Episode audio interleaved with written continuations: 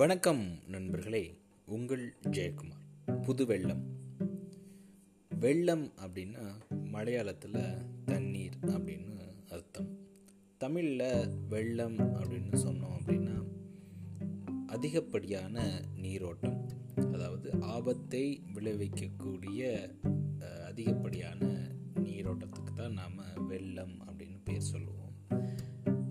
ஆனால் இங்கே புது வெள்ளம் அப்படின்றது ஒரு பாசிட்டிவான ஒரு வைப்பு கொடுக்குதோ அப்படின்னு எனக்கு தோணுது.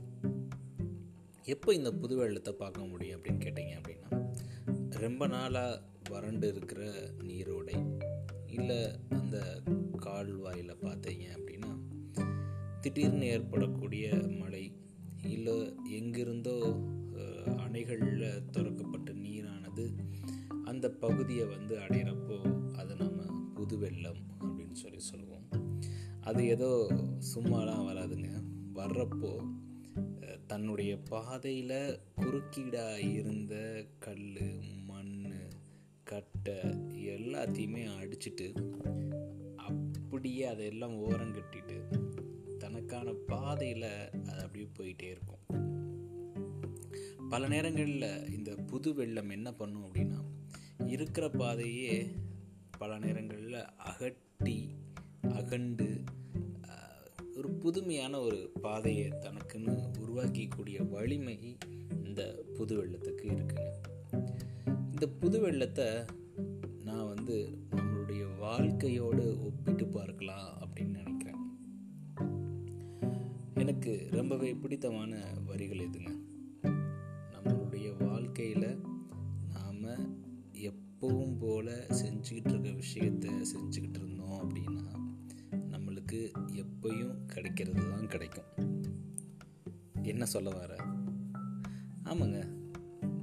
அது வந்து வெறும் தண்ணியாக அதே ஓடையில் ஓடிட்டு இருந்துச்சுன்னு வச்சுக்கோங்களேன்.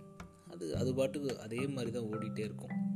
அது எப்போ அது புது வெள்ளமாக மாறுதோ அப்போது தன்னுடைய பாதைகளில் வரக்கூடிய தடைகளையும் குறுக்கீடுகளையும் எல்லாத்தையுமே அகற்றிட்டு அது தனக்கான பாதையையும் பல நேரங்களில் உருவாக்குறதுக்கு முயற்சி பண்ணுது. அப்போது நாமளும் நம்மளுடைய வாழ்க்கையில் எப்பயும் கிடைக்கிறதே கிடைக்கும் இல்லை எனக்கு கிடைக்கிறதே போதும் அப்படின்னு நினச்சோம் அப்படின்னா நாம் வெறும் நீரோடை தான்.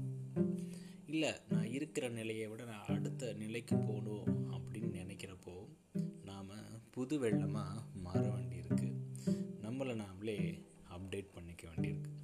எப்போ நாம் அந்த புது வெள்ளமாக மாறுறோமோ அப்போது நம்மளுடைய அந்த கம்ஃபர்ட் ஜோன்லேருந்து வெளியே வந்து அந்த அப்டேட் அப்படின்ற ஒரு முறையை நம்ம கையாளுறப்போ நம்மளுக்கு எப்பவும் கிடைக்கிறத விட ஒரு படி அதிகமாகவே கிடைக்கிது.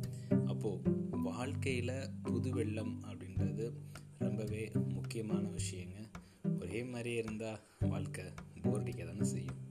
ஸோ நாமளும் இந்த புது வெள்ளத்தை நம்மளுடைய வாழ்க்கையில் அனுபவித்து அதை நம்மளுடைய வாழ்க்கை ஓடையில் அதை ஓட வர்றப்போ நம்மளுக்கான தடைகள் என்ன?